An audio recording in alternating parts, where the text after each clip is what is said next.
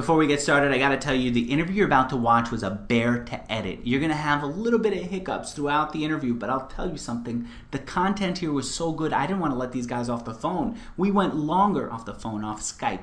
We went longer than we ordinarily do because the quality was so good of the quality of the information, not the quality of the connection. In fact, pay attention to the cereal story that they tell somewhere about 40% into the interview. You guys are going to love that. All right.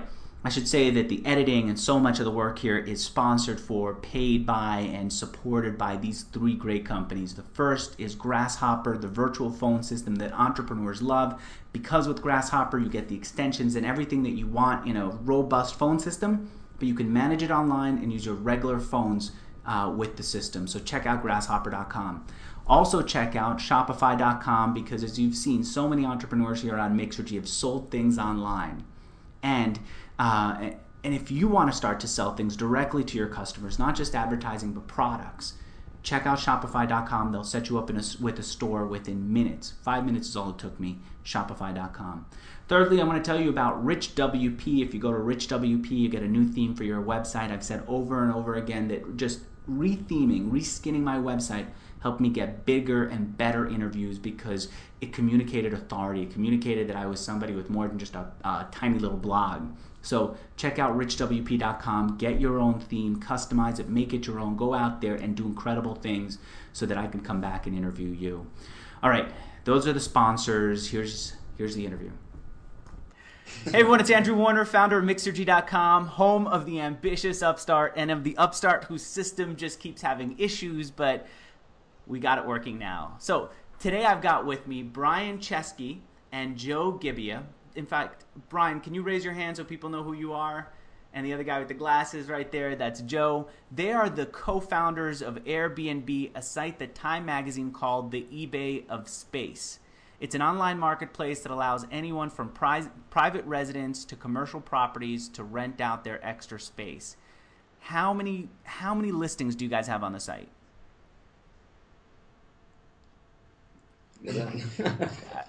so um, yeah, well, so uh, uh, we, while we don't disclose the number of listings we have, we have listings in 2,200 cities in 110 countries, and we've got about 75,000 travelers on our site. Okay, 75,000 travelers, meaning people who are looking for places to stay, right? Right. Okay. We have got a few issues here. People who are watching us live are telling me that it's choppy. We've got a couple of issues. Number one, it's freezing in here, which is why I'm wearing this this excessive sweater here in in the summer of Buenos Aires.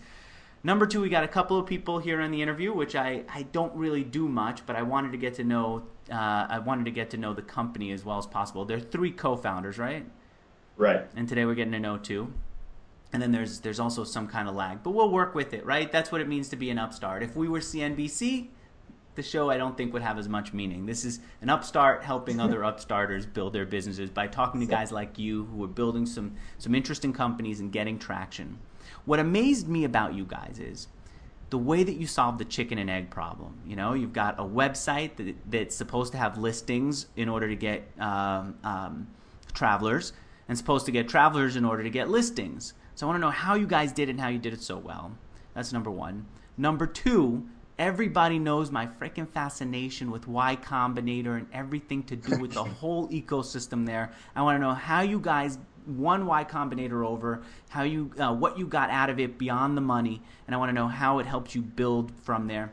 I'm also fascinated by how a website like yours can get so much freaking press. I mean, I saw you in the New York Times, and then I saw Time Magazine on your website, and then I started uh, doing some research, and I came across the Washington Post, and then I went to your press page, which just had. So there's a lot for us to cover over here. All right, let's let's go back to where this idea came okay. from. In in the conversation we had before the interview started, you said that you started off in your living room. At what point were you in your right. living room? Which is which is only about ten feet.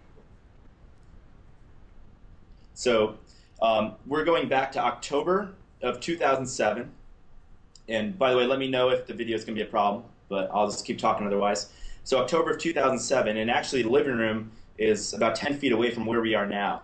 So we're in the original apartment where this all started, and it happened because um, Joe here was living in this apartment in San Francisco with our other co-founder Nathan Blecharczyk, and Nate eventually ended up moving out, and so I was living in Los Angeles. Joe's like, I got an extra room.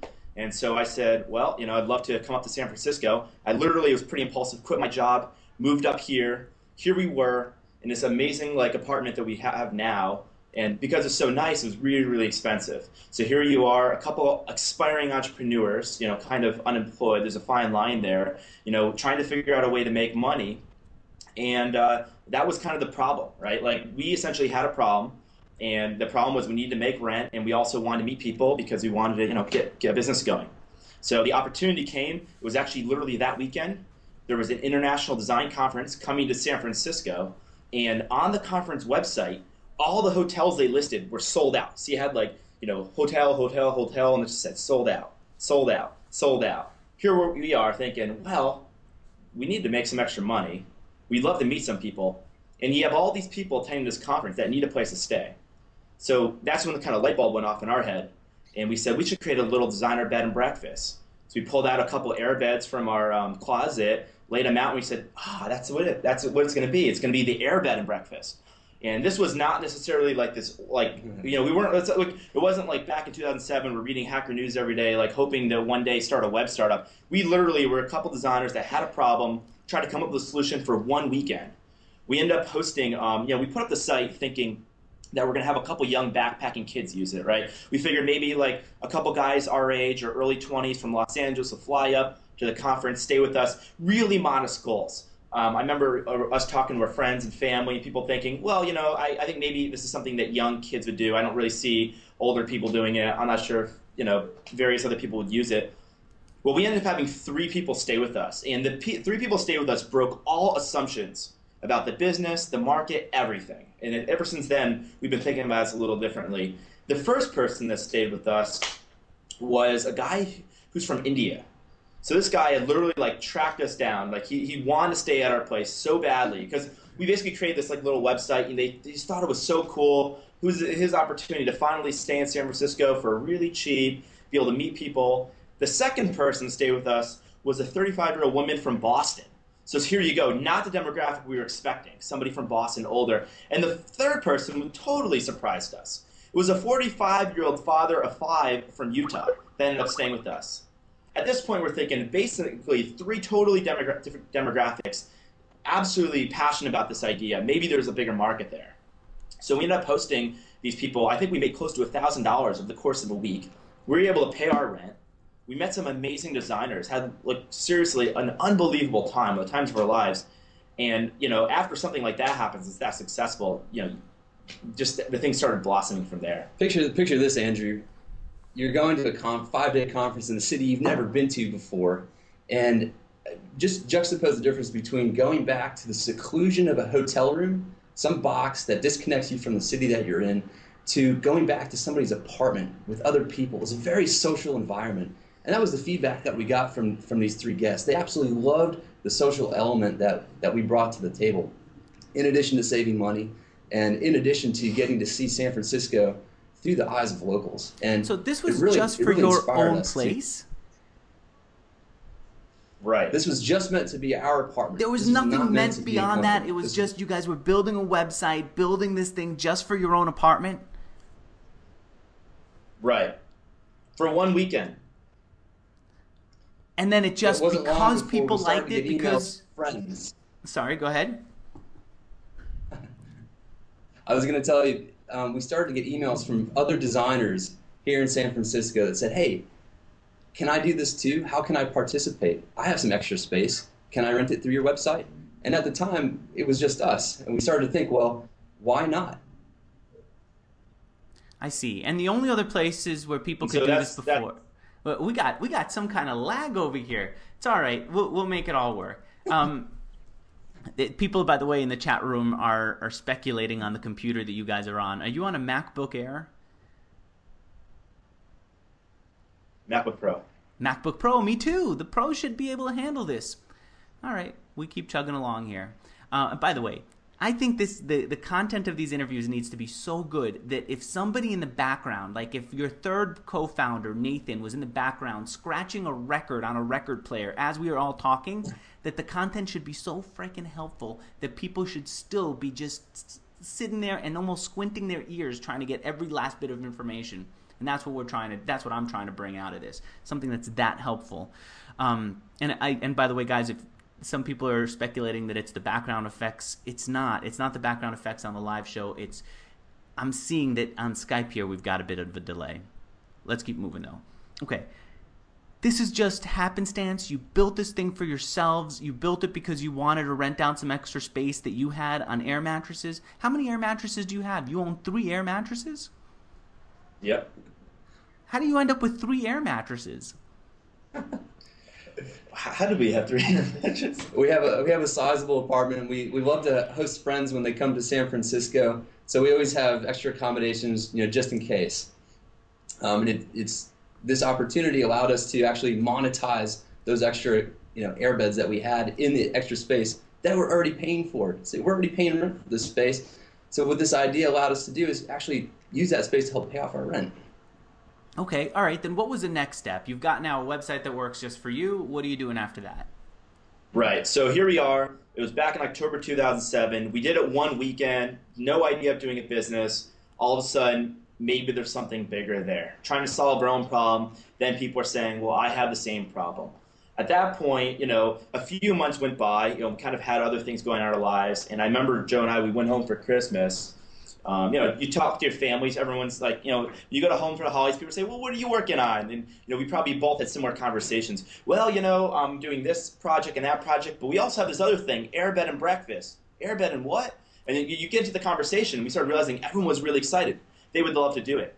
We came back from New Year's, and you know, I, I remember asking Joe a question. You know, we're both designers by trade. I asked him, "Who's the best developer you know? Best hacker you know?" And it turns out that um, Joe's old roommate, you know, that like that moved out so I could take the room, was our third co-founder, Nathan Blecharczyk. Um, you know, he, he, was a really, really talented developer. Um, uh, you know, he um, he's from Harvard and he funded his education by a business he started in high school. Very impressive. He had already done a startup before this. And, you know, at that point, we're like, well, we absolutely have to get this guy. Well, we, we knew, Andrew, that if, if we were going to take the site to the next level, um, two designers couldn't do that on their own. So we needed some really good programming expertise, and that's where we, we filled that void with our third co-founder, Nathan. So okay. um, it's yep, yep, and this is after New Year's, and we said, you know, at this point we're still thinking like, let's do something kind of manageable. So we said, let's identify the next really big event where there's going to be a housing crunch, and let's try to provide housing. Back in February of 2008, what event was coming up? Well, South by Southwest in Austin, Texas. We thought that would be great, you know, very kind of early adopters, pretty connected. So I remember um, Joe and I went to Nate's apartment and we basically pitched him the idea to like start working on this. And he loved the idea. And then he, the next thing he goes, all right, great. How many months do we have to build this? And we said, we got three weeks. And the way we got it, convinced him to do it is we didn't call it and Breakfast. We said we just said well, like, like to Joe, as long as you put the word light after it, it won't seem that bad. So he said, we're not building Airbed and Breakfast, we're building Airbed and Breakfast Light. And it will be just this little website. He's like, okay, okay. And we literally worked our butt off for like, you know, just, just only a few weeks. Um, for this, the really, the, I we call the first like robust version of the site. And that that vision did not have online payments like it has now. It was merely to provide housing for conferences, and that was our uh, kind of the first entry into the market. That's where we thought the market was was housing for conferences. Let's allow people to connect with each other when they go to a city for a conference. Okay, can you describe what it looked like? And the reason yeah. that I'm asking is I can what I know about you guys from the research that I did before this interview, what I know from you guys by the fact that you took the effort to put a map behind you for my little dinky interview here with with my Skype video that could barely even handle a call like this. It shows me that you guys care about design. It shows me that you guys care about the looks. It shows me that you guys probably internally are laughing your asses off at my sweater here. And so I want to know apparently even not not uh, not holding back the laughter. What I want to know is, for people who really care about design, what did you put out there as that first version, and then what did it feel like to put that out there? Well, the very first version, Andrew, we made in one night. When we put up our first website, we made it overnight because we had to. The conference in San Francisco was literally days away. Um, and I'll never forget when we put the website up, we immediately had something to talk about and to share. And so what we did is we wanted to get the word out. So we emailed the site to as many design bloggers that we possibly could. And you know, Brian and I will, will never forget the morning when we woke up and suddenly there we were on core77.com. There we were on swissmiss.com and some of these premier design blogs talking about this this idea that you know had only just come to us days before, and here it was like being broadcast to the world. And so, that's just because um, there's the, something the to say just about page looked so good that they were all talking about it. I would I wouldn't go that far. I would say the idea was so original. Um, it was less about the form at that point and more about the idea. Okay, because crowd sur- crowd sur- uh, couchsurfing.com already existed. Craigslist already existed. What was different about you guys was the air mattress part, that it was going to be air bed and breakfast, right? And that's what was so interesting that people talked about. Well, what, what made our site different, even from that very first one night iteration, was that we had a profile element to the site. We really wanted to know the people who were coming to stay with us and let them know who they were staying with. So that, that one little spark of just showing our pictures, along with pictures of our place and information about where we went to school, where did we work, you know, our biography basically. Right. I think it was the convergence. On Couchsurfing, you saw the photo of the person. On Craigslist, you saw the photo of the place. But on no website did you see both like the person and their place. Um, I think that was one really important ingredient that made it really compelling. I think the other thing that made it compelling was that, especially the way we launched, we identified events. So, such that Craigslist, you may or may not have anything in common with the person. On couchsurfing, you both have a common interest in couchsurfing, but maybe not specifically in like the conference you're going to. And that's a really focused interest. I think because of those two reasons, you saw the designer, their place, and they were going to the same conference you were. It, you know, and of course you were saving money, but you were getting a real accommodation. You weren't necessarily getting a couch. You were getting like a whole bedroom. They were making money. It was a great networking tool. I think all these things kind of made it very compelling. Okay. By the way, um, I'm reading the chat room as we're talking, and Andrew SG apparently it bothers him that you guys are leaking link juice, that you're not maximizing your search engine optimization. Do you guys put any effort into it? And by the way, I understand he's a guy who's passionate about that, and uh, he right, must right, look right. at he must um, look at websites all day long and just freak out at the opportunities people are missing out. Do you guys do any search engine optimization? Is he right? Um, it, it's it's I, I admit yeah, it's a very new initiative for us, and we think there he's totally right. There's a lot of room for us to improve it. Um, our strategy, you know, from where we came from, and I, I think it kind of explains where you know we started off just getting a lot of press, and we relied on press and word of mouth to grow. Now that we're growing a bit more, we're having to get a bit more serious about SEO, search engine optimization, and um, so there, we've been having discussions, you know, very recently about improving that. So. All right, good observation, Andrew. Okay, um, so you guys are going down to to South by Southwest. Yeah. You've built a site that looks a little bit better than that first site. What did that second version, yeah. that what you call light version, look like? Um, well, it was it was pretty light. it was pretty light. Um, we only had three weeks, so yeah. it had to be quick. We couldn't spend a lot of time, you know, debating certain things. We just had to make quick decisions, get the site out there, get people using it. it the, the, fir- the first version was like the first version wasn't much more than a like a like a like a quick little like some like blog or kind of makeshift thing. The second version was a very, very quick web app. Uh, you know, I would consider a web app, you know, but very, very quick. Like it certainly wasn't a robust website like you see now. You know, it really had like five, four pages that were key to the use. You know, it had a, a little bit of content but you know, not, nothing too substantial. You know, in the history of our company, we never really went for the private, you know, beta or the stealth mode. And, you know, we've done a very many series of iterations, and this was only the second. And of course, there were many more to come. So, you know, we provided, you know, we provided housing. I think we had like 40 or 30 30, 40 people listed yeah, place. About 30, 40 people list in Austin. These are these are complete strangers, by right. the way this is the first time these are not friends and family who just want to help us out. These are people that we've never met before. Okay then let's stop um, there. How did you get those people? So we um, what we did was we really so so from the very beginning we always tried to get a lot of press. We tried to leverage the fact that people started talking about our story.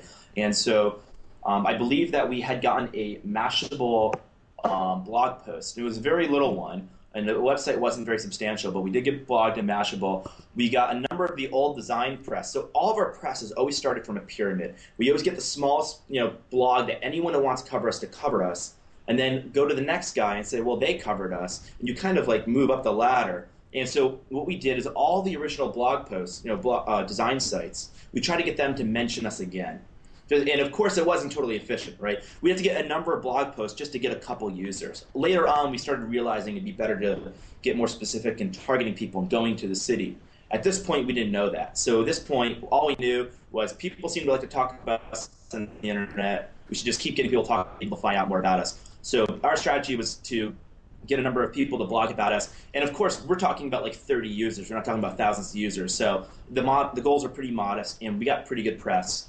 And you know, we're able to get enough people, like 20 or 30 people, maybe 30, 40 people to post in Austin. This is about two years ago, and um, we had a, few people book rooms. Um, and one of the real turning points of the company is that Joe and I went and we used the site. And it was the first time that we really like started putting ourselves in perspective of a user, using your own product. And when we use a site, it changed everything. Um, it changed the perspective about what a website like this should be. And we totally changed all of our assumptions. The first thing we changed was the idea that this should not be like Craigslist, that you should not exchange cash in person. Um, and the reason why was because you know I had this amazing experience. You know, I show up at the airport. The host was so generous because you know that he decided to pick me up from the airport because he figured, well, don't bother getting a taxi. I know you're coming in. I'll come by. I'll pick you up. His girlfriend was, um, you know, making us a, a Vietnamese dinner, and he was a PhD student at the University of Texas at Austin. They they a nice airbed laid out in the kitchen or in the living room. Sorry, not a kitchen. And uh, you know they had this amazing dinner set up. And at some point he turned around to me and he said, "All right, well, where's my money?" It wasn't like quite that direct, but it like suddenly everything was cool, and all of a sudden it wasn't cool. It felt like very shady, and we are starting to think to ourselves, we cannot like we can't have people all over the world like exchanging cash like this. Like it, it's just gonna be really really awkward. And I, I believe maybe I had to like go to the ATM to get the cash, and everyone's kind of uptight we started thinking. I tell. I remember coming back and telling you we have to automate that fund, the, the payment process. Now this is back in uh, early 2008, right before people started worrying about websites making money. So of course for us, you know, we're just trying to have fun. We weren't of course worrying about a revenue model. So it turned out that this was a revenue model, taking a transaction fee and facilitating payments through the site. But the reason we did it was truly from a user experience. We thought it was a horrible experience to have to pay, pay cash. Um, the second thing we started realizing at the event was people started saying, I'd love to use you to go to London, but you don't have an event on the website for London. Like, or I want to go use you guys. I, we talked to people at Austin, right, at the, at the conference, South by Southwest, and they'd say, I love your site. I want to use it to go to wherever next week. Or, you know, there was no conference on our website to do that. So we started thinking to ourselves, A, maybe there should be payments through their website, and B, maybe this is bigger than conferences.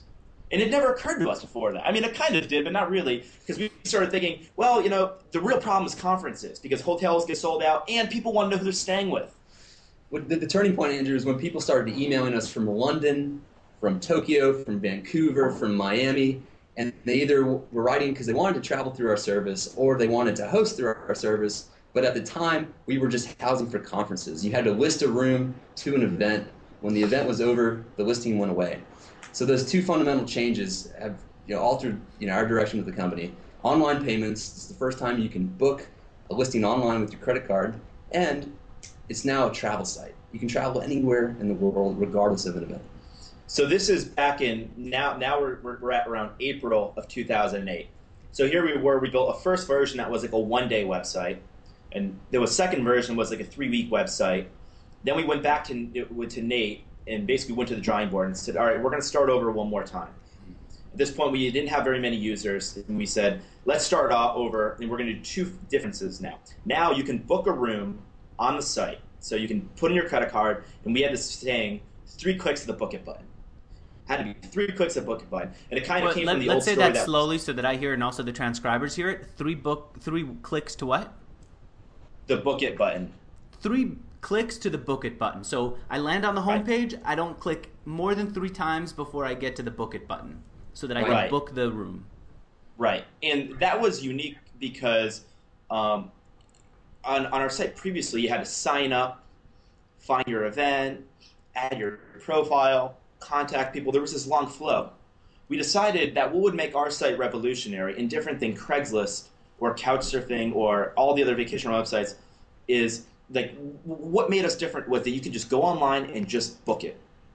Um, and there was, you know, before that, yeah, there was long exchanges. Now you can still message now on our site, but we wanted to, at any point along the process, give somebody the option to get to exactly where they wanted to go and make it turnkey like a hotel, or as much as possible, make it very streamlined.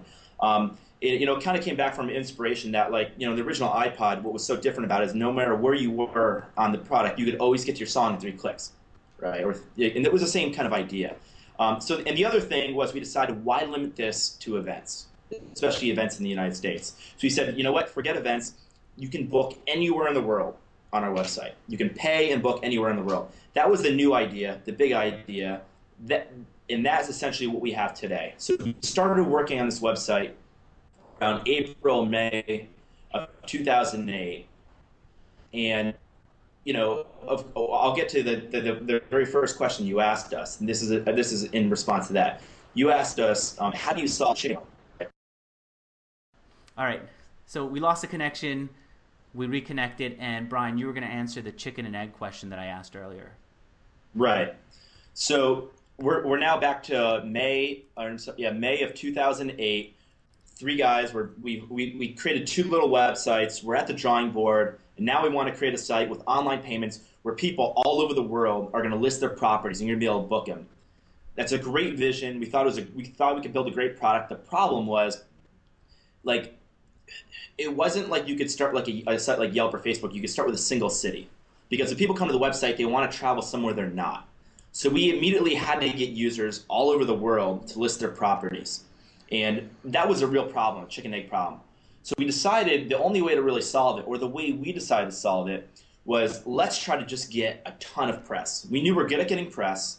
Let's try to get a ton of press. Let's do it one more time, and let's do it around an event so that when people do come to the site, it's going to be an international event where people all over the world are going to hear about it. They are going to in process put up their place, but the event is still going to be in a single city. So the first time they use it, it's going to work, and the payments are going to work. And so we're starting to think to ourselves, like, what's a good event to do? How are we going to get a ton of press? And I remember we were sitting at home, and on the they have this like report. You know, of course, what's the biggest thing in the summer of 2008? What was the biggest thing going on? The election. You know, Barack Obama. He had just gotten the nomination for the Democratic Party, and he had done a speech in Portland where 70,000 people came out, and they weren't expecting that. Suddenly, they're saying there's going to be a ton of people go in Denver for the Democratic National Convention. They're moving him to an 80,000 seat football stadium, mm-hmm. and there's only 27,000 hotel rooms in the city. They actually did reports about that, and I think this was like New York Times that did this. They called it the housing panic of Denver. and there we were. It's like we're like perfect. That's our opportunity. We're like if we can't get press at this, this is our one shot. One shot. We're like, we're going to launch for the Democratic National Convention, and this is how we're going to get press. And at this point, no one knew who we were. And so we basically told Nate, we said, this is what we're going to do. Um, he was super excited about it. And we laid out a plan. We spent about a month, month and a half building this new website that has online payments. You can now three clicks of the book it button, you know, type in your city, click on the listing, click on the book it button, put in your credit card, you have a reservation. That was the idea. We want to do that in Denver. And so we basically did what we've always done with press. So the question is, how do we get a lot of press? And the answer to that was it always started as like an invert, like a pyramid, and you always start at the bottom and you work your way up to mainstream media. And the top of the pyramid is CNN or New York Times. The bottom of the pyramid are all, all, any any person that you could talk to, like a user, right? And we, we started just by getting all of our own blogs to blog about us. So anyone that previously blogged about us, we told them like we're telling you first that we're going to do this. So they blogged about us. Then we move up. Um, I remember we got in the local news in Denver. How do we get in the local news in Denver? Well, we literally typed in like DNC housing crisis in Google News. We typed that in, and of course, a reporter wrote a story about how there was this housing crisis like, in the local news, and they did an interview with some kid renting his place on Craigslist, and he was going to use that money to help pay for his like tuition or for the semester or something like that. And so we literally, it was like midnight one night. We wrote that the woman who wrote the story and said, if you're if you think a story about a single kid renting out his room is interesting, I'll give you a story about 500 people renting their room. She called us. She wrote me back like that morning and says we want to do an interview for the local news. And so that was how we got press. We did that for a couple different networks. We got on the local NBC News of, the, of Denver. Uh, then you know, people in Denver saw the news. They started listing the room. Um, NBC covered us. Then the local CBS saw the NBC piece. So then they wanted to do a story with us. And then I think the Rocky Mountain News and a couple of the Denver Post saw the TV news. So they wanted to do a piece. So all of a sudden we're starting to get interviews. In the meantime, we created a really funny viral kind of video on YouTube. Um, it was we um, it was like basically an Obama like song that we created, and um, it turned out that CNN had seen that video, and I think they had been hearing about the press uh, just from the local news in Denver because some of this stuff at this point was going out in the wire. And then one day we get an email from CNN saying that they want to do an interview with us. And it was actually not much different than what we've done now. It was through a, a Skype connection or a remote interview. And um, you know, as soon as we did that interview, you know, we went from literally a couple guys, a few guys in an apartment, no money, no real like traction, to all of a sudden like being on in the New York Times, CNN. It really just snowballed. It started with the low plus press blogs. It branched out to local news, local newspapers. Then you know I think TechCrunch had covered us. Um, we sent an email to TechCrunch saying like all these people are covering us, you should cover us. They did and then we worked our way up up to CNN and New York Times. At that point, you know, a lot of people had heard about us, and we got on many newspapers. All right, let me dig into what you just said right now. First of all, Brian, I think I saw your personal email address and your personal phone number on the press page of Airbnb. So you're the guy who's handling all the press up until now. Um, Joe and I have done a lot of the press together. But you don't have but a PR person. It's in house. It's done the way that you've described. Exactly, exactly. And um, we try to be extremely accessible to press. Like we, we, we don't want to put out. We never really put out press releases. I think we tried to put out one when we first launched, but ever since then we've never. That really didn't lead to anything. We've always tried to go directly to people.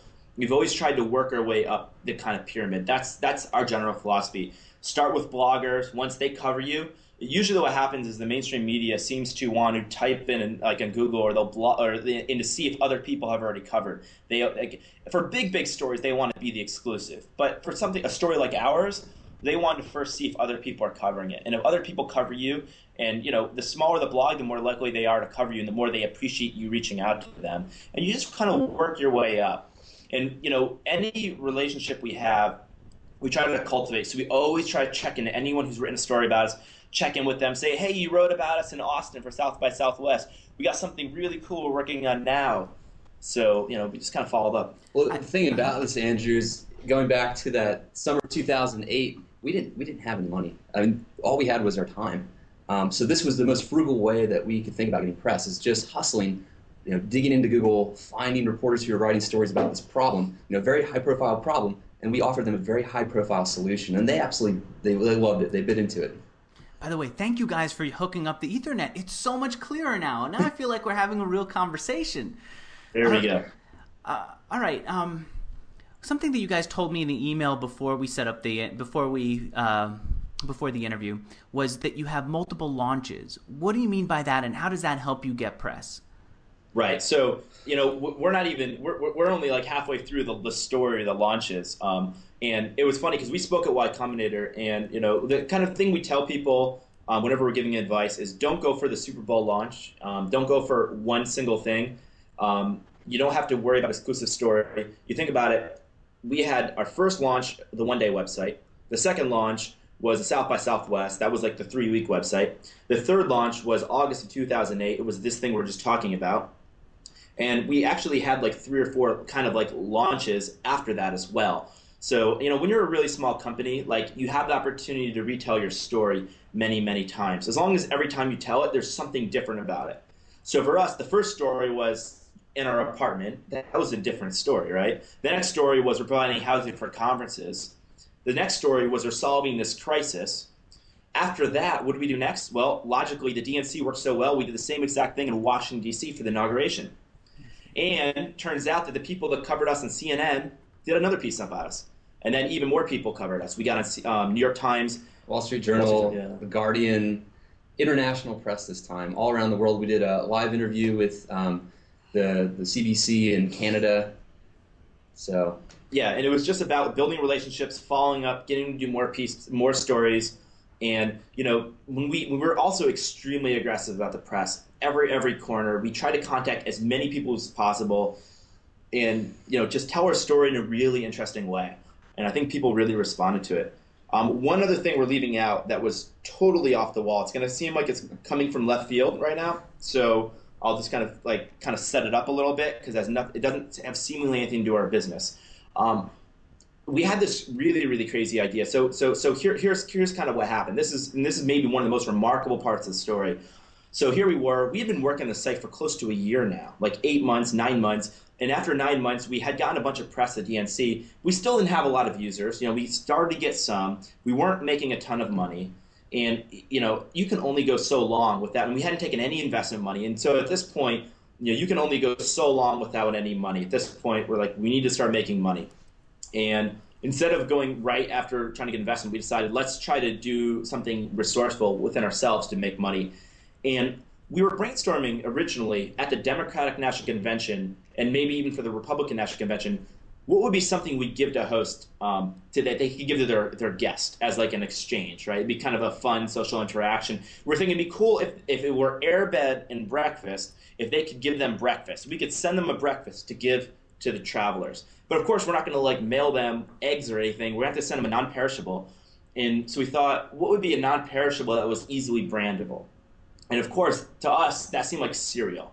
It's the kind of thing that you leave out on the table in the morning. So we started thinking, let's do an Airbnb Republic, DNC and RNC themed cereal.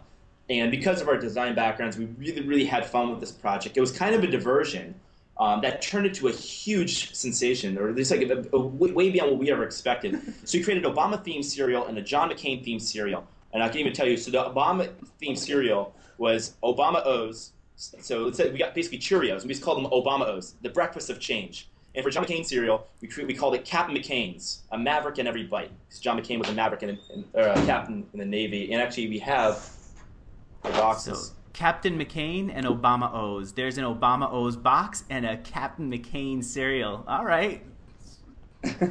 a maverick. That's awesome. A maverick in every bite. So the thing about the, these cereals, Andrews, we did it for mainly one reason, and that was to get press. Um, we thought that this would be a really unique item to send out to media outlets during the hype of the elections, right? Everybody was talking about Obama. People were reporting on really fun stuff like this. But the other thing that it got for us, besides press, is if you look on the top, you'll see that each box is individually numbered out of 500. So we did a limited produ- production run to make it a collectible item, and we actually sold these through the website. It just so happens that we ended up selling out of the Obama O's. Um, each box sold for forty dollars. It was a collector's item. People were so enthusiastic; they were willing to pay forty bucks for these and you know they're beautifully, um, you know, like like re- like really it was like uh, we tried to pay attention to every little detail. So you know, like even the the barcode, you know, like really try to pay attention to all the details. The barcode looks really like beautiful. I guess an so elephant or a donkey. Uh huh. The donkey. Exactly. Yeah. There's the donkey. So we ended up funding the company in these early days through the sale of breakfast cereal. Are you guys as excited? Um, you guys in the live audience, are you as excited as I am about this? I love you guys. Now that we can actually talk and hear each other, this is awesome. This story is incredible. The for yeah. any company, for any group of guys who are worried about making money, to come up with one of these ideas that you guys have is tremendous. But to come up with them one after another, after another, after another, makes me say, how? How are you able to come up with all these ideas? While, by the way, you're not just in college. You're not just smoking a bong. You're not just hanging out. You've got responsibilities. How do how do you do it? I'd like to I'd like to be able to crank out great ideas like this. Um, how do we do it? Well, I so we we have a background in design, and I remember we used to be in studios together, and we would literally just. I think what happens is we don't just sit around and have like a light bulb idea. This idea came from a conversation. It actually very much evolved. So the first thing was it'd be cool to like have eh, be able to give a breakfast to somebody and like okay that's cool. We're talking about it for a while. We're brainstorming. We, we don't immediately have the brilliant idea. It's kind of you know it takes a bit of time for us to realize that we should end up doing a cereal right, a non-perishable that we can brand. Okay, we're going to do a DNC cereal, RNC cereal. You know, as we're talking about this, then we start saying, well, yeah, there's also Obama, also Obama propaganda in, in his like, you know, um, materials. We should create an Obama themed cereal and a McCain themed cereal. At that point, we're like, okay, we're creating an Obama themed cereal, a McCain themed cereal. We're brainstorming, and then we're at this point we're just brainstorming names. But I, I guess the key was we didn't just one day say we're going to create oh Obama O's. It was very evolutionary. We're then brainstorming names for Obama O's, names for Cap'n McCain's. It's I think it's a constant like conversation that we have. It goes back and forth, back and forth. And as you're talking about things, you basically get excited. And as you get excited, it's like new ideas pop up. So, and where do you know to, or how do you figure out where to have this stuff made, and how do you go through the trouble of having it all made? I'm sorry to get so, into. Sometimes I get too into the tactics, but I got to tell you, you have these ideas. They seem great. You go and try execute them, and you realize that it becomes a big diversion to your regular business, which is getting people to actually use the site. I'm wondering how you guys got over that hurdle. Well, you know, at the time, Andrew, our, our big problem was awareness. We built the product. We had it. The product was great. It was working fine. Um, we just needed to let people know it existed. And so the cereal was just an answer to that question. How do we let people know about us in a really unique way? Because you know, here in San Francisco, everybody is starting a startup, right? Everybody has a company that's trying to get press. So how do you rise above the noise level of you know hundreds of thousands of companies trying to, like all contacting the same reporters? Well, you do it through something that's completely original and completely unique, and that like they get this and they're captivated. They can't put it down. They're telling everybody in the office about it. They're calling us to interview us. So I think, you know, the cereal is really just answering that question of how do we create awareness about the site through a really fun, creative way. Um, you know, tactically speaking, I think the cereal and a lot of elements of the website um, go back to where Brian and I went to school. We studied and we met at the Rhode Island School of Design in Providence. And uh, RISD has a, just a tremendous workload that if anything, you graduate with um, an amazing work ethic and like the ability to kind of just take this abstract problem and turn it into something tangible.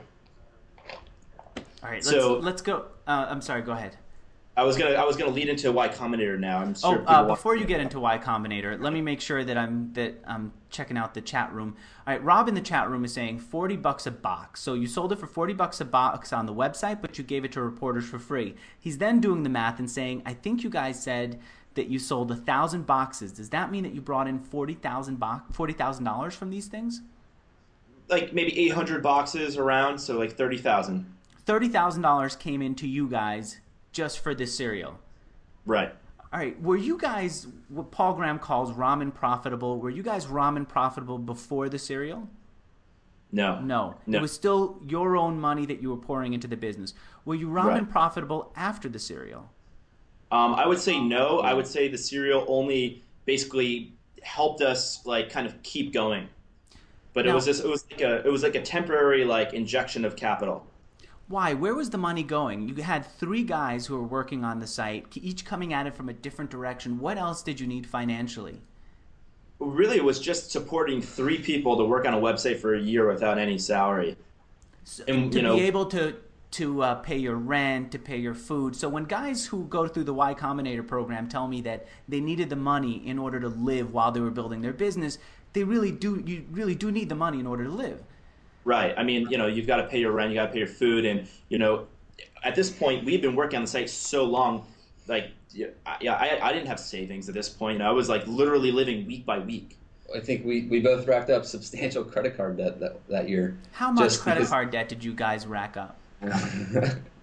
uh, let's just say thousands of dollars. Thousands of dollars. All right. I personally got into personal debt starting my first company of $70,000. And even when we oh. had money, I and my brother told me pay it off. I refused to pay it off because my my ritual was once a month sitting with all these credit cards and paying one card off with another and I said that's grounding me. That's reminding me to not get carried away when I see these huge sales numbers and to think like a human being and to feel a little bit of pressure about about smaller dollars.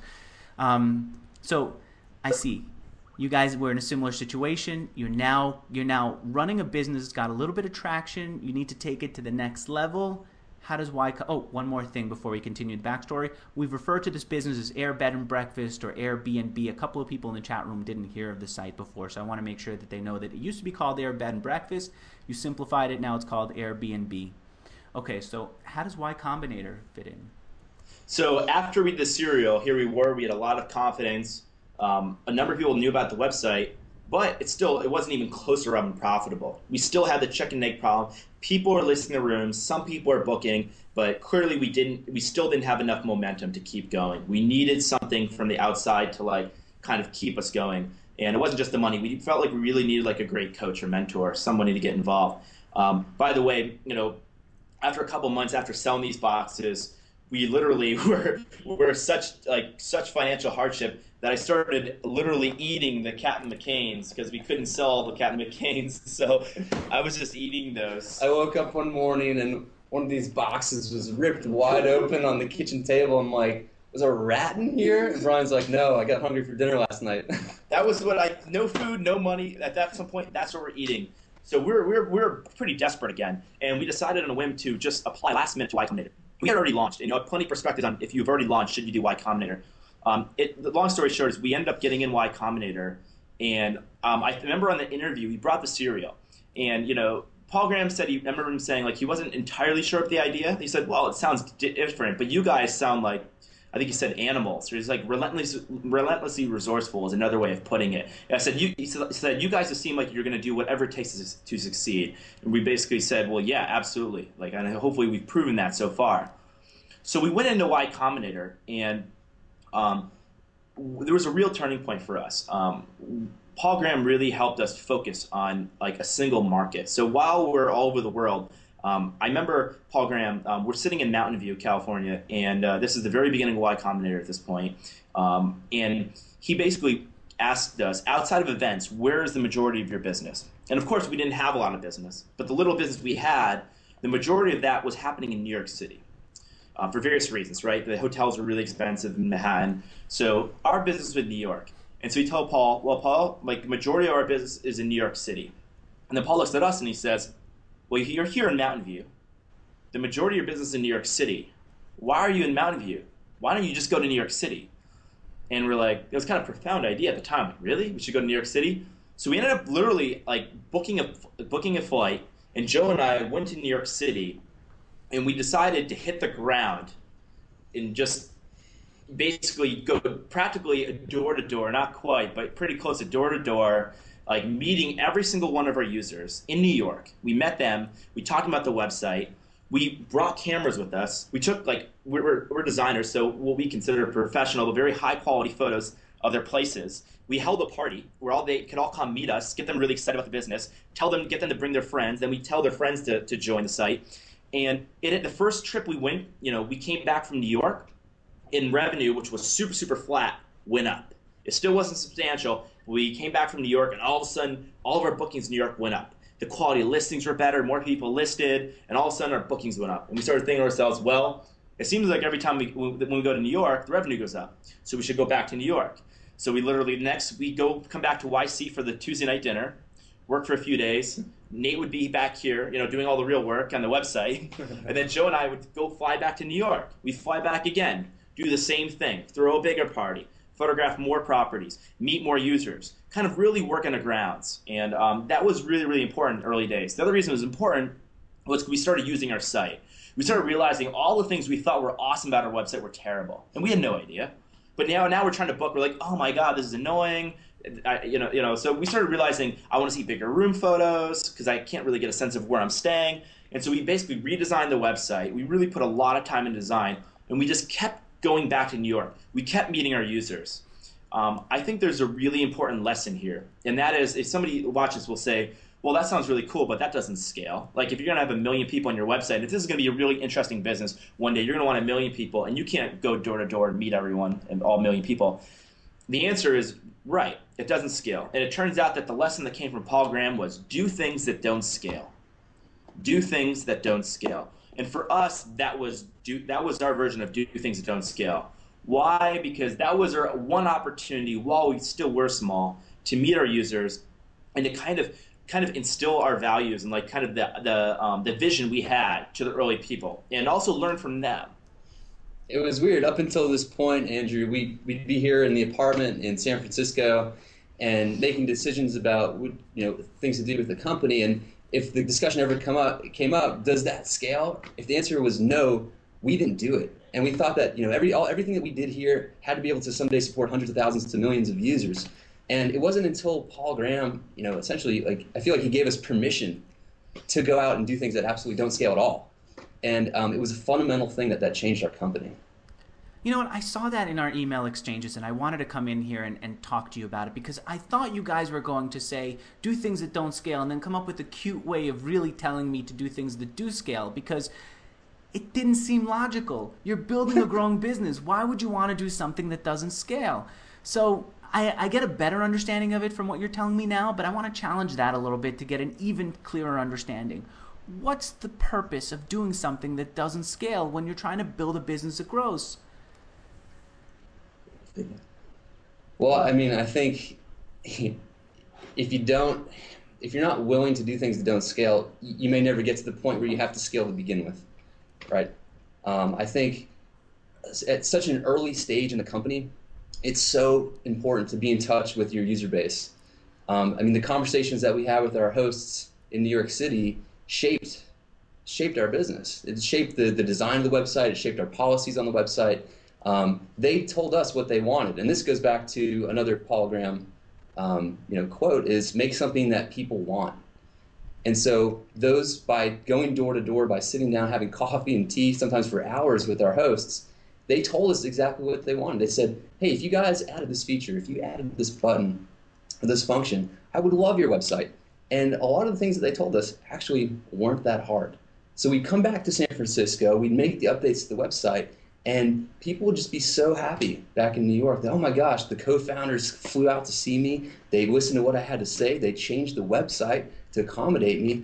I love these guys. I'm going to start using them even more than I have been. Right, right. And, um, you know, one of the other really important things was that we didn't realize until we started meeting people what it would take to make this idea interesting. I'll give you a specific example.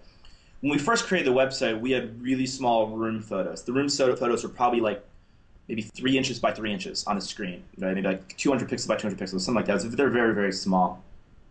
We started, we, we would see a small photo, then we go to the apartment and we, go, we go, wow, this place is beautiful. I would have never known the apartment. I would have never booked it unless I showed up here and realized how beautiful it was. So we said, we should take photos of this. We took photos of it, and then we, we went back and we realized we should be showing bigger photos on the website. We would have never known that had we never done that. And the, the other idea, and this is a, actually something that Paul Buchheit is one of the speakers of Y, um, y Combinator as well. He said, he said, make something that 100 people love. And it may take a year, it may take two years for 100 people to love it, but that's the hardest you know thing to do is get not to make a million people fall in love with you, but make 100 people fall in love with you. Because once 100 people do, then if you are in a market where like there's many more people like them, then you basically solve the problem. And so for us, we had to meet people one by one until they literally like fell in love with our website. And we'd spend as much time until 100 people in New York fell in love with their website. And the idea was if 100 people in New York fell in love with their website, then 100 people in Paris would, 100 people in Boston would, all the people in New York, their friends would. We'd rather have a small base that really was passionate and loved us. And the only way we could do that was to like basically live with our users. They, people say talk to your users. We literally booked rooms and stayed with our users. We lived with them. We visited all of them. We had parties we observed all the problems they were having. And one other really interesting thing happened we did that. So you remember, our, our website was still called Air Bed and Breakfast. The idea was we thought our niche was to provide like air beds and living rooms. That was kind of what we thought. Couches, air beds, and living rooms.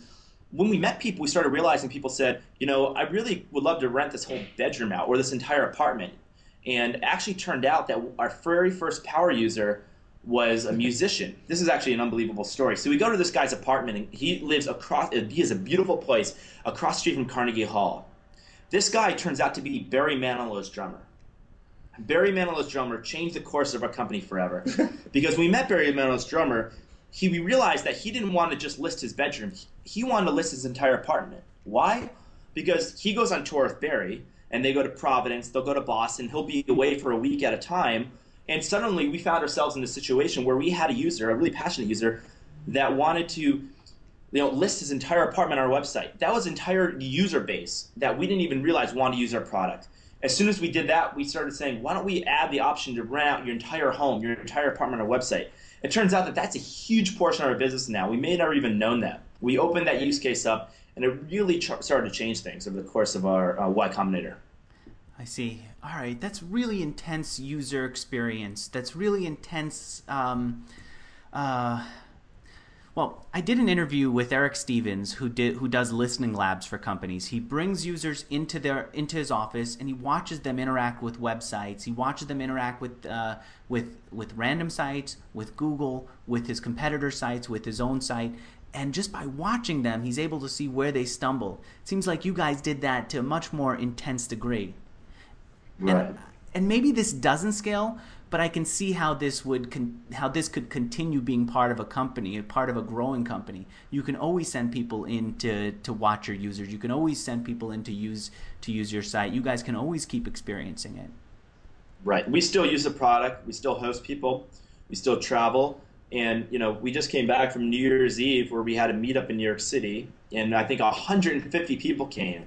Our very first meetup, actually, our very first meetup in New York was another crazy story where a, a, long story short, we had I think one person come to our meetup, and it was really awkward because it was like me and this other person. And that was like the big meetup, me in a bar with all these shots, and then one other person. I thought like hundred people were going to be there, um, but you know, on New Year's Eve this year, we had like 150 people. So, you know, the community is super super important.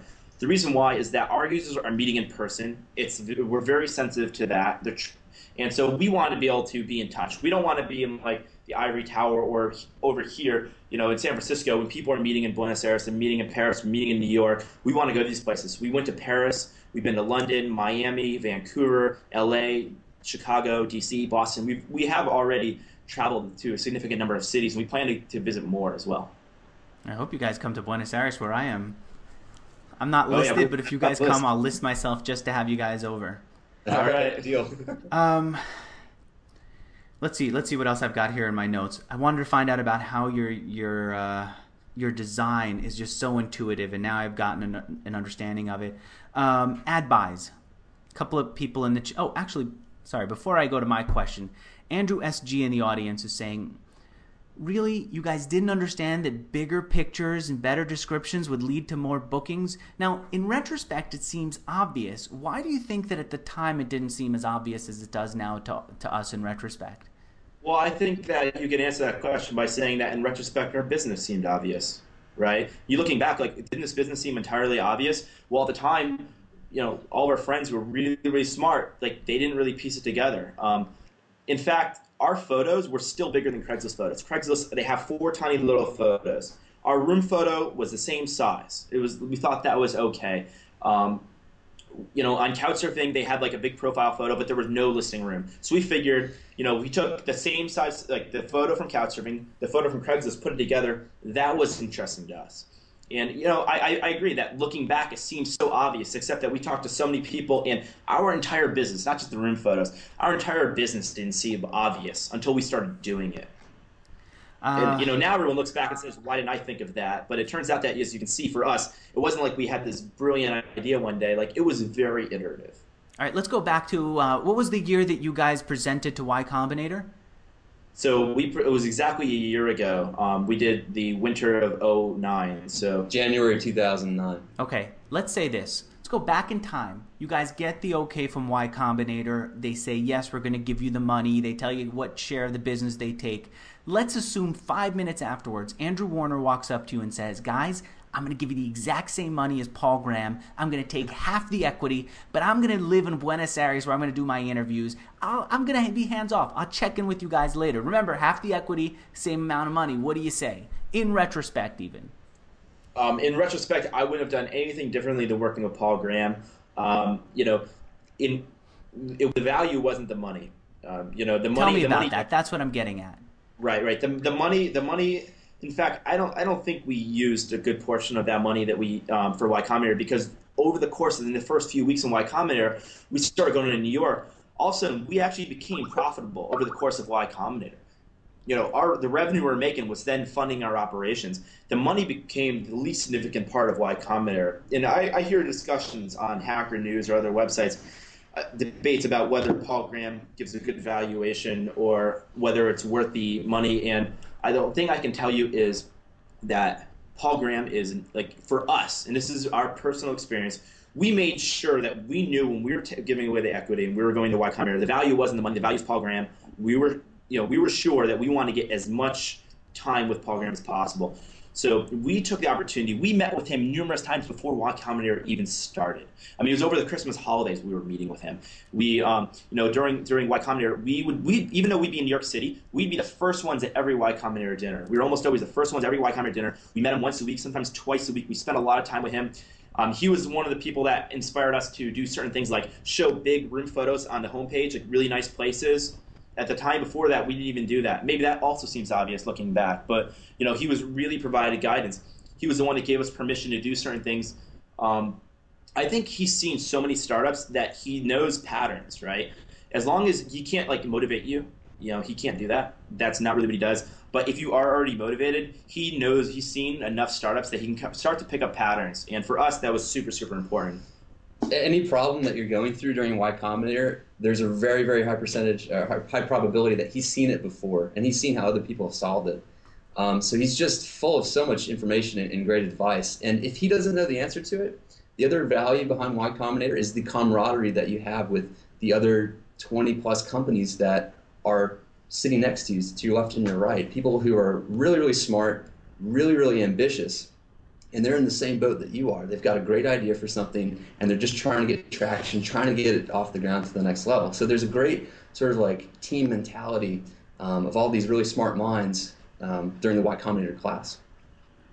I, I, I'm using Justin TV to broadcast this live, and I'm having a little bit of issues with it. I think they made a change, and maybe my system's not ready for their change. So people, I'm trying to say is people can't hear us live for some reason. I'm gonna reboot the, the live stream for them. Sorry, guys. Um, no worries. Let's see. Let's see. All right. You know what? No, let's do it. Let's give them a little bit of sound.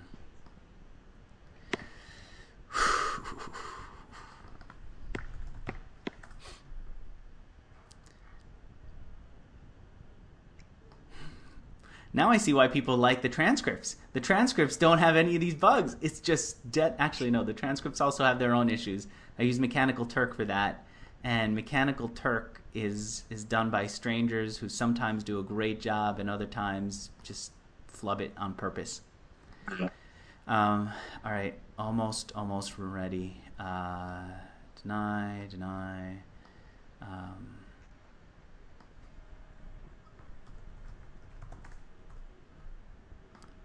allow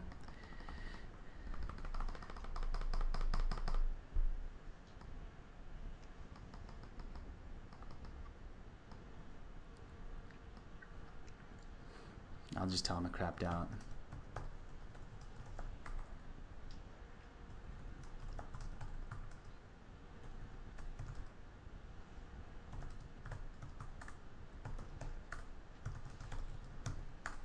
Okay, all right, we'll just go right back into it. Uh, okay, so we had a little bit of trouble with the live audience. I edited out the piece where I was trying to bring them back on. Um, so let me do that again. all right, had a little bit of an edit here too. Had some trouble with the live audience. I needed to work on the feed. Let's get back into the interview. And I had another question about Y Combinator. Uh, I don't want to make this into just a Y Combinator interview, but I'm fascinated and I've talked to so many entrepreneurs who, just by going through the process, have told me that their whole business turned around. You guys are telling me it, it turned profitable just through that uh, Y Combinator process. What about this? Talked to several startups who've gone through it who've said that guys like you, who've already built your business before going through Y Combinator, have an advantage over people who, in the short period that they're in Y Combinator, have to come up with a business, get it off the ground, launch it, and then present it to investors. What do you think about that? I totally agree. Um, in fact, I think that there's this kind of misconception at Y Combinator that you enter Y Combinator with an idea, and over like a few months, you build a product, it gets traction, and then by demo day, you know, it's suddenly a viable company. And I don't think that's how it works. And I go back to us it took us a year just to figure out what we were doing. Um, I think that had we entered Y Combinator back in, you know, even March of 2008 or year before, we would not have been where we are now. Um, my advice is for people that have already kind of figured out, like, so they already have something going. They've already kind of struggled through an idea and figured it out. I think those are the people that are at the best advantage. And then Paul Graham can, you know, I, I wouldn't use Y Combinator to necessarily figure out what you want to work on. I'd use Y Combinator when you know what you want to work on, and then Paul Graham can help you like kind of steer the right way. So I think it was a huge advantage. And the other advantage to us was we had something we met with Paul Graham, I think, maybe more than anyone else in Y Combinator, as much as anyone else. We met him a lot. The reason why is on day one, you know, a lot of other people, if they don't have a product done, they're like afraid to talk to them, or there's not really much to talk about. Even before Y Combinator, we had already launched. So we were meeting him like many times before it started. And then on the first day of Y Combinator, we're having meetings about users and bookings. We're going through the site and spending a lot of time. Mm-hmm. It wasn't like we, we, we had the last two weeks to show him our product. We were, you know, we had the entire course of Y Combinator to have all the people in our group test it, Paul try it. We're like changing things. I think that was a huge advantage, and I recommend people if they're considering doing Y Combinator, um, you really invest the time up front before you enter. I think it'd be you get more out of it. Now, I want to understand how he does this, and I'm going to have Paul Graham here on Mixergy soon. We're just picking out a date right now. What can I ask him that will give me insight into his process? I want to learn the way that you guys want to learn from from him. Mm. That's a good question. Yeah you know what you want to give it give it some thought offline and if you have any yeah. ideas of what i can ask or what kind of insight i should be pulling from the interview let me know by email. I want to get as much value out of that interview as i as i can. Yeah. You know he, what because here's the thing he's very thought out and very methodical but at the same time a large part of his process seems mysterious. Like he's thinking through how how many computers he has at his office. So he has one that's offline and one that's online, so that when he's doing work and doesn't want to be distracted, he could go to his offline computer, according to one of his essays. He's thinking through a lot of things very methodically. But a lot of times when I talk to guys like you, you tell me that he came up with an idea that changed everything, but that idea seemed to come out of thin air somehow. It's not like he said, we we have this five step process. Go do the five step process. Trust me. Come on, guys. You're young. You don't understand it. This this process worked for all my companies. Go do it. No, he's saying, I got the idea for you. Go fly to New York. You guys came all the way here. Get out of here. Go fly to New York. That's my idea. And that was pretty much.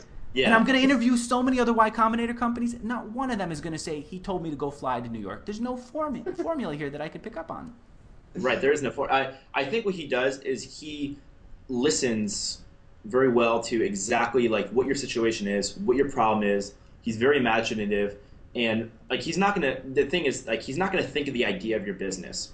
He's gonna think of like things you haven't thought of to tackle a problem. And for us, our problem was we had to get to better know our users. We had to right. That's what we need to do. And so he thought they'd go to New York. How does he think of these ideas? I mean, I think he's just uh, maybe that's one of the questions ask him. Like, like you can ask him specifically in our situation. How did he know to tell us to go to New York when a lot of other people would have said, "Are you seriously going to fly all the way to New York to like meet like ten different people for listing a weekend? for a weekend? Like, why would you think that's a good idea? No one else thought well, that was going to be a good idea. In fact, I think if we told anyone else, they would have said that'd be a terrible idea. But we said, well, Paul Graham said to do it, so we're like, all right, well, we'll give it a try. How do you know to tell us to do that? Um, Another I'm thing I had to ask, right. I, don't ask him, Andrew. Um, what does he look for in people? Because a lot of times, I think that Y Combinator will actually um, take a company on, not necessarily because of the idea, but more because of the team behind it. So I think he has some intuitive sense of like what makes a great team that can tackle any idea. It really doesn't even matter what the idea is. So they can take on any problem, but if the, the team is there, the chemistry, the ambition, the drive, uh, he's got a really good insight into that. And I think in our case, he invests in the team and I think that you know after we showed him how passionate we were, showed him we went through making cereal, I think he saw certain qualities. So understanding what qualities he sees in founders. Yeah. All right. He's the one who turned you guys profitable. Um, I, maybe uh, maybe he would say that he helped us, you know, do that. But I do think that white, without Y Combinator, we would not be where we are today. I we were just and you haven't lost the profit. What? You're still profitable today. You haven't lost yeah. it. Okay. All right. Um, in the chat room, I'm getting a, I'm getting a note here saying Andrew. Basically, what they're saying, what this one guy's saying is that my love for this whole conversation is getting a little bit weird. All right, let's move on.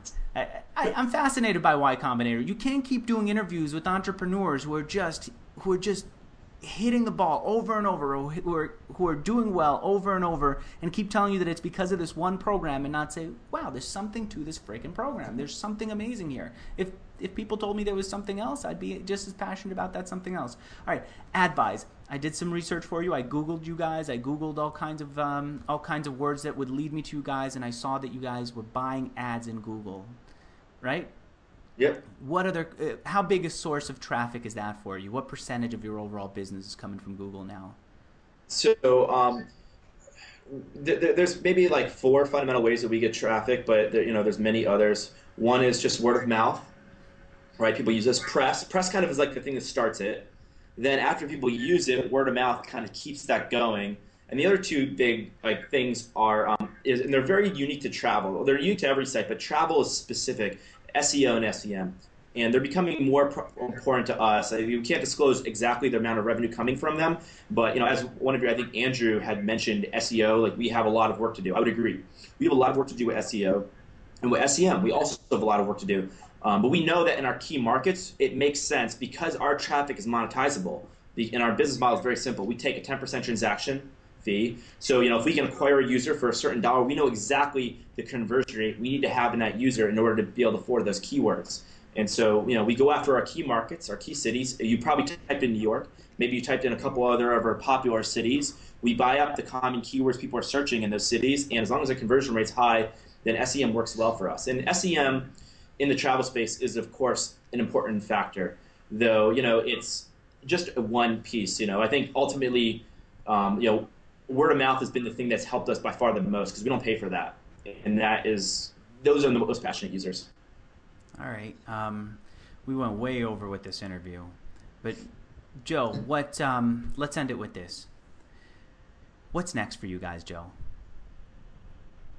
Well, 2010 is going to be a big year for Airbnb. Um, I think 2009 we, we used to figure out a lot of the parts of the product, a lot of parts of our customer service. We, have kind of built our operation now. So I think 10, 2010 is really the year where um, you'll see Airbnb in more and more international cities all around the world. Um, I think um, there's just so much opportunity, not only in the United States but but abroad as well. Um, so I think you're going to see um, you know Airbnb in just major major cities around the world: Paris, London, Madrid, Barcelona, Rome, Berlin, Buenos Aires, Buenos Aires. Um, you know, we're a San Francisco-based company, so obviously we started in the United States, and we, we have substantial traction here now. But I think really just going worldwide with this, really taking the success we've seen here in the U.S. to the countries, you know, that have the key cities all around the world. And you guys venture backed? Did you need any funding after Y Combinator? No, y Com- after Y Combinator, we were able to you know reach profitability. We've used our revenue to fund our operating expenses.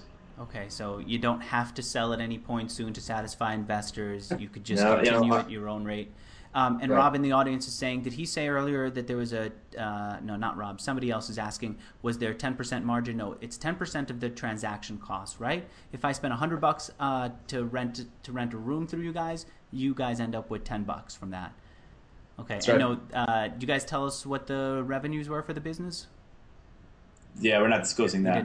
Can you give but us a are, sense of where they are? Are we are we over a million a year yet? Are we over a million a month yet? Yeah, we can't disclose that. So okay, fair enough. That's cool. I've got to ask, but it's it's. Uh, yeah. Uh, but I understand completely that you wouldn't say it yet. Ten years when we look back on this, I'll come back. I'll do another yeah, interview with you guys. Tell you. Then you could be more open. All right. Any last words? Anything else? Uh, any other advice you want to give entrepreneurs who are starting out? Um, oh yeah, we have one. We would like to end with one um, email that a user. So this is our advice, and then we're going to follow, end with the email. Our advice is, you know, Paul Graham says to make something people want, and we kind of, know, uh, tweak that a little. And our, our, our kind of saying in the company is make something people need. You absolutely should make something people need. And um, Joe's going to read an email from a user. I'm just going to show you the um, subject line of this email. Can you see that? It says, you saved us. So this is from an actual user, um, and they go on to write, Hi, Airbnb. I'm not exaggerating when I tell you that you literally saved us. My husband and I married this past May after having lost both of our jobs and our investments in the stock market crash last year. We slowly watched our savings dwindle to a point where we didn't have enough to pay our own rent. At that point, I had recently listed our New York City apartment on your site and was receiving so many requests that we decided to rent out our place and seek low cost vacation accommodations for ourselves elsewhere. We saved enough money to rent another apartment across the hall that we now have listed on your site as well. You gave us the ability to keep our home, travel together, and have the peace of mind knowing that we are going to make it through this challenging time in our life. Thank you so much. Oh wow, that's awesome! So you guys are making them into uh, into hoteliers. wow. There's well, many many stories like that from all around the world. Congratulations. Congratulations on the success. I'm really glad I got to meet you. Thanks for spending all this time with us. Uh, thank you. thank you guys in the live audience for watching and for dealing with all the tech issues as we got it out there. Um, and for everyone who's watching us on the recorded version, give me your feedback. Let me know what you thought of the questions here. Did it get a little bit awkward when I kept asking them questions about Y Combinator? How about when I kept asking them questions about how much money they made, even though in the pre interview they said, and we both agreed that we weren't going to get into details about that? Um, all right. Let me know whatever feedback you guys have. Guys, thanks for doing the interview. I'll see you all in the Thank you. Andrew. Thanks, Andrew. Bye. Bye.